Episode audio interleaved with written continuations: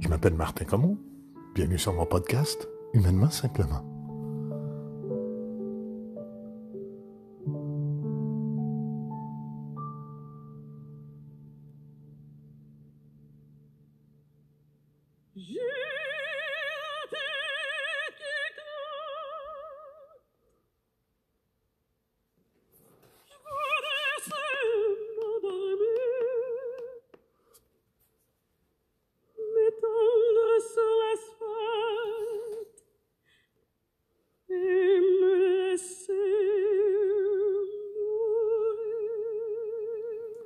Et aujourd'hui, on va parler des sauveurs et des sauveuses, un trait de caractère qu'on a un peu tous, un plus ou moins, un plus ou moins haut degré.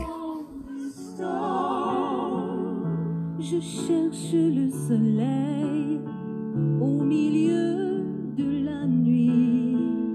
Je sais pas si c'est la terre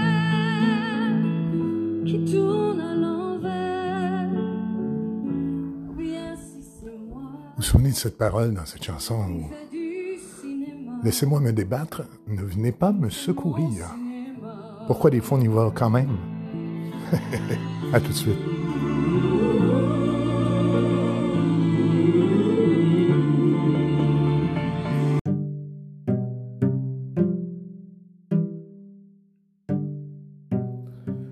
Et je suis tellement content de vous retrouver. Je m'appelle Martin Comon. Le podcast, c'est Humainement Simplement. Avez la gentillesse de, me prêter du temps.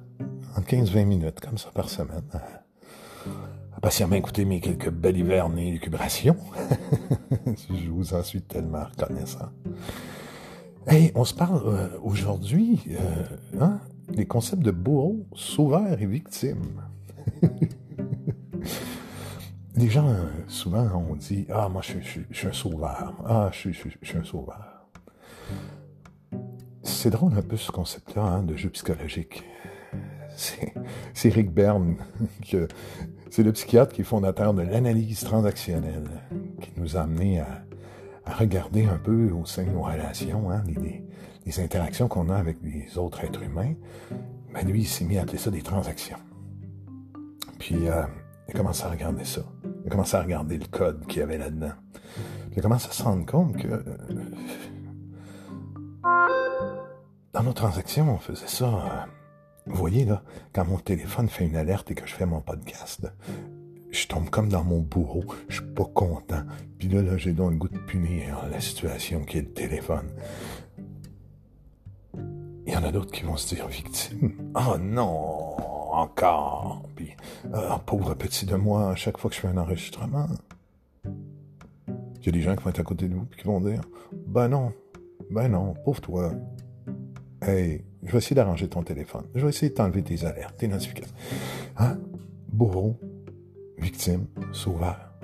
Alors, est-ce que c'est vrai qu'on est toujours un sauveur? Ben non. Ben non. Dans les transactions, dans les échanges qu'on a avec les autres, on peut se balader, hein, se présenter en victime d'une situation. Et si on se sent pas compris ou qu'on a l'impression qu'on est ridiculisé, on, hein, va se fâcher, puis on va commencer à être accusatoire, on va devenir bourreau. On se promène. On se promène dans ces trois rôles-là. Bien souvent, ça peut se faire au sein d'une même conversation. On va regarder le sauveur aujourd'hui. Euh. Parce qu'en situation comme on est en train de vivre là, euh, il y en a pas mal de sauveurs en nous hein, que ça vient chercher.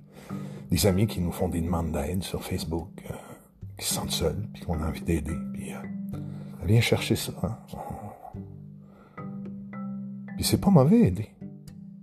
Quand même de se demander si, si on a la permission d'aider les autres. S'ils nous la donnent, cette permission-là. Allez, à tout de suite.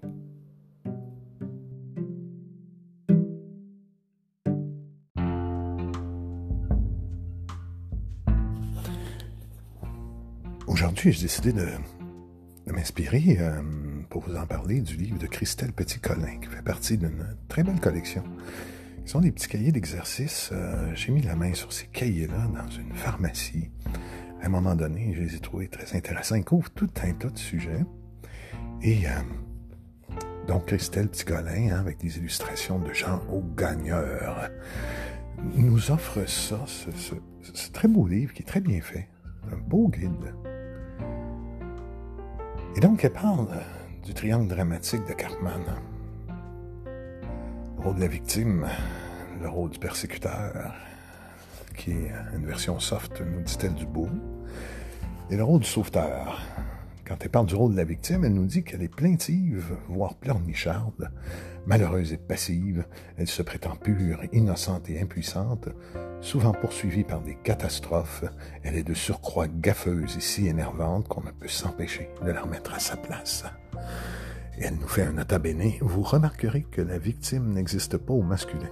Pourtant, les hommes savent aussi bien que les femmes se poser en victime. oh que oui. Alors la victime, elle peut finir donc par nous taper ses nerfs, nous énerver. Eh ben, dans ce temps-là, ça se peut qu'il arrive un bourreau, tiens. C'est quoi le nom? Bourreau? Le bourreau est sévère, critique, cassant et dévalorisant. Hein? Les, les toxiques rentrent là-dedans. Quoique, on peut être une victime toxique. On peut être un sauveur toxique aussi. Ben oui. Hein? Sévère, critique, cassant et dévalorisant, ses propos sont définitifs et sans appel. Il fait peur et on hésite à le contrarier. Dans certains cas, il peut aller jusqu'à être méchant ou cruel, menaçant, crier et même frapper. Et il y a le persécuteur dont elle nous parle, dont elle nous parle, qui est la version light du bourreau. Le persécuteur est un harceleur plus quotidien, plus sournois. Il dénigre, refuse de valider, exporte son insatisfaction chronique. Bref, il pratique le supplice de la goutte d'eau au lieu du coup de marteau. Et un autre nota bene, vous remarquerez que le bourreau n'existe pas au féminin. Pourtant, les femmes savent aussi bien persécuter que les hommes. Et finalement, notre sauveteur est un bourreau de travail. Un bourreau de travail, hein? Il est toujours prêt à défendre les opprimés et les causes perdues. Il se dit fort, équilibré. Il se dit altruiste. Son côté protecteur est infantilisé. Son aide se révèle souvent inadéquate. Il crée des dettes morales pour retenir les gens. Intéressant, hein? On en connaît des gens, euh, des sauveurs qui, euh, avec tout ce que j'ai fait pour toi, j'en reviens pas. Après tout ce que j'ai pu te donner, moi qui t'ai tellement prêté. Et, et ouais, vous savez, ce genre de gens euh, qui savent pas pourquoi, mais on n'a pas du tout envie qu'ils nous aident.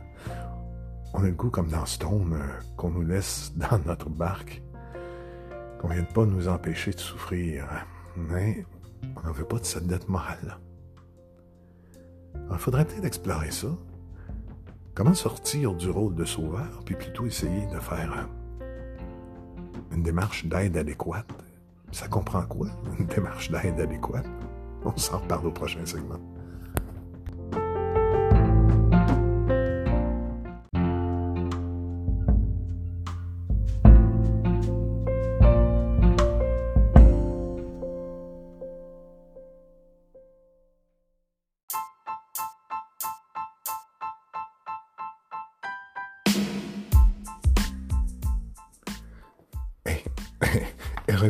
Très très belle section. Pourquoi joue-t-on hein, dans un de ces trois rôles-là? Pourquoi on se, on se balade là-dedans?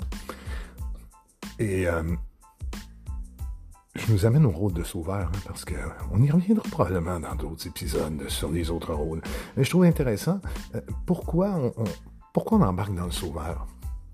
Et elle nous dit, le rôle de sauveteur nourrit l'ego et permet de se croire plus solide et plus équilibré, plus solide et plus équilibré qu'on l'est réellement en s'entourant de faibles victimes. Ce rôle permet aussi de fuir ses propres problèmes en s'occupant de ceux des autres. Les sauveteurs ont souvent été parentifiés dans leur enfance et chargés trop tôt de lourdes responsabilités.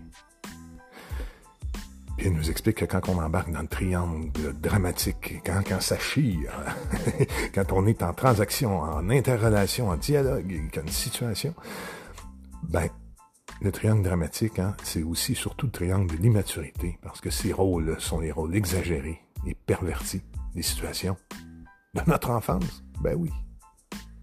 Ben oui.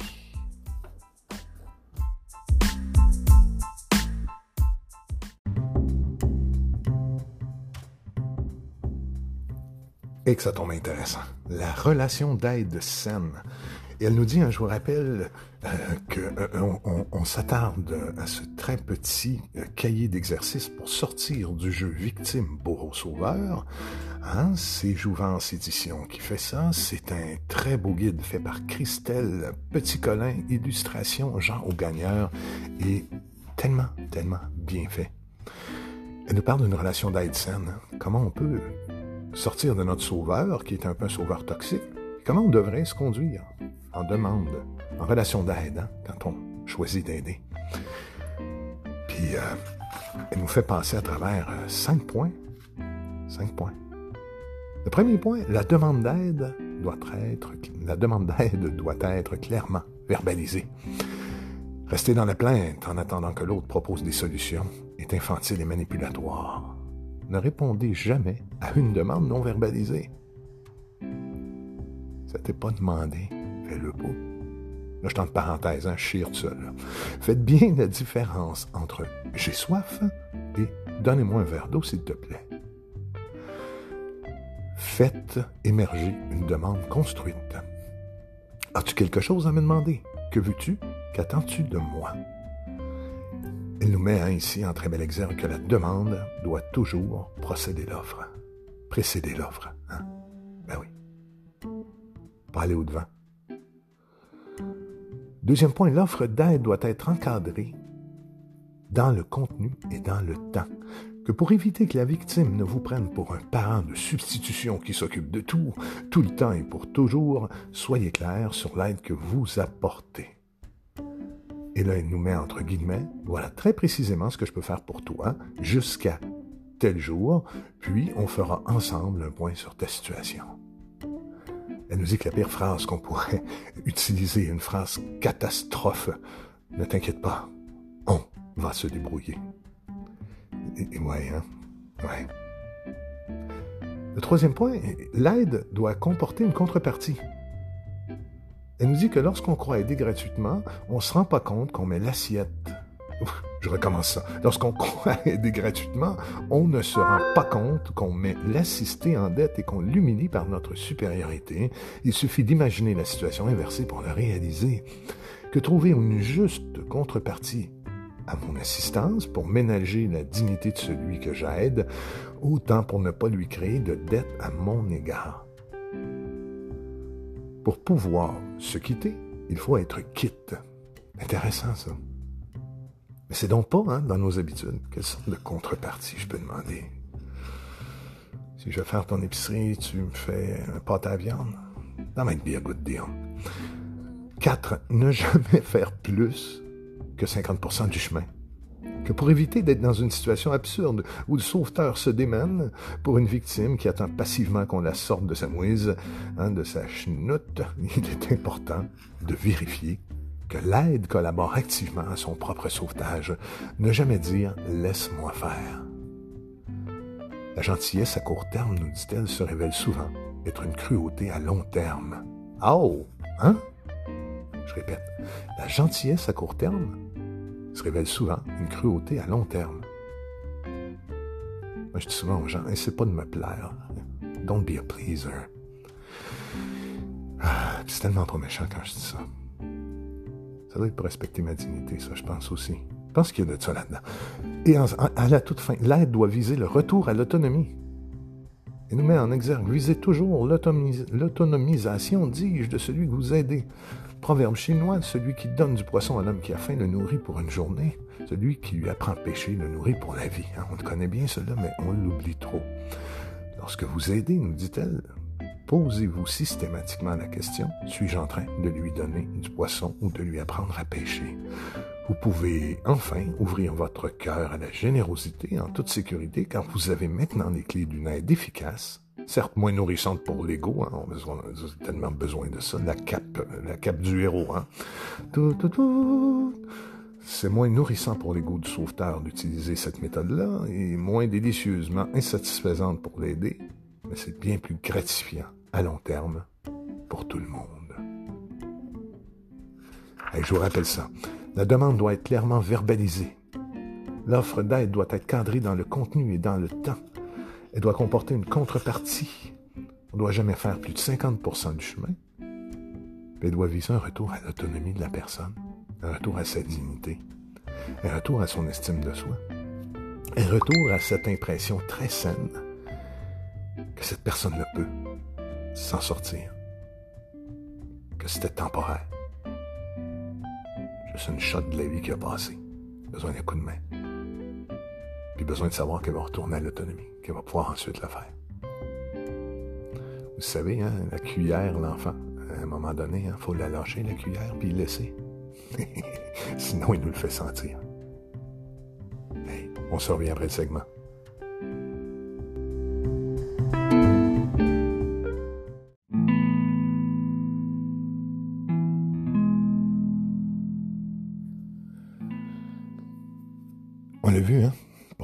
Comme sauveur? On se le rappellera, hein? Il y a des bénéfices secondaires. Les bénéfices secondaires à sauver. C'est, c'est, c'est.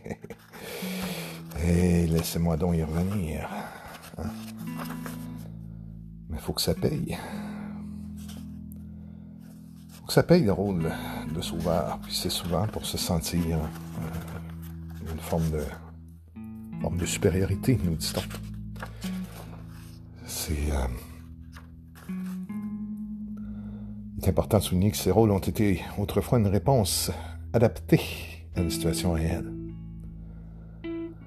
Le sauveteur serait bien du genre, nous dit-elle, à sortir les poissons de l'eau pour leur permettre de respirer. Hein, ça, entre au poste. Puis ce qui est intéressant à un moment donné, ben, c'est qu'elle va nous aider à, à sortir. Je vous rappelle qu'on est, euh, on est dans le très très beau livre, le petit cahier d'exercice pour sortir du jeu victime, bourreau, sauveur. Christelle Petit-Colin qui propose ça. Et euh, pour en sortir, parce que être dans un des trois rôles, victime, bourreau, sauveur, ça amène, ça amène des situations conflictuelles. Et euh, où il y a de l'agressivité dans les, dans les transactions.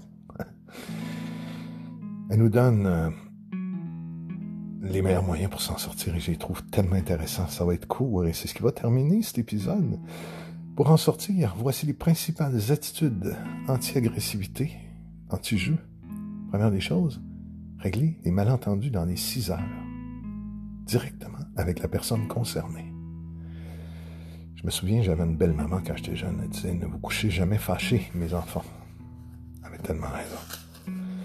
Régler les malentendus dans les six heures directement avec la personne concernée.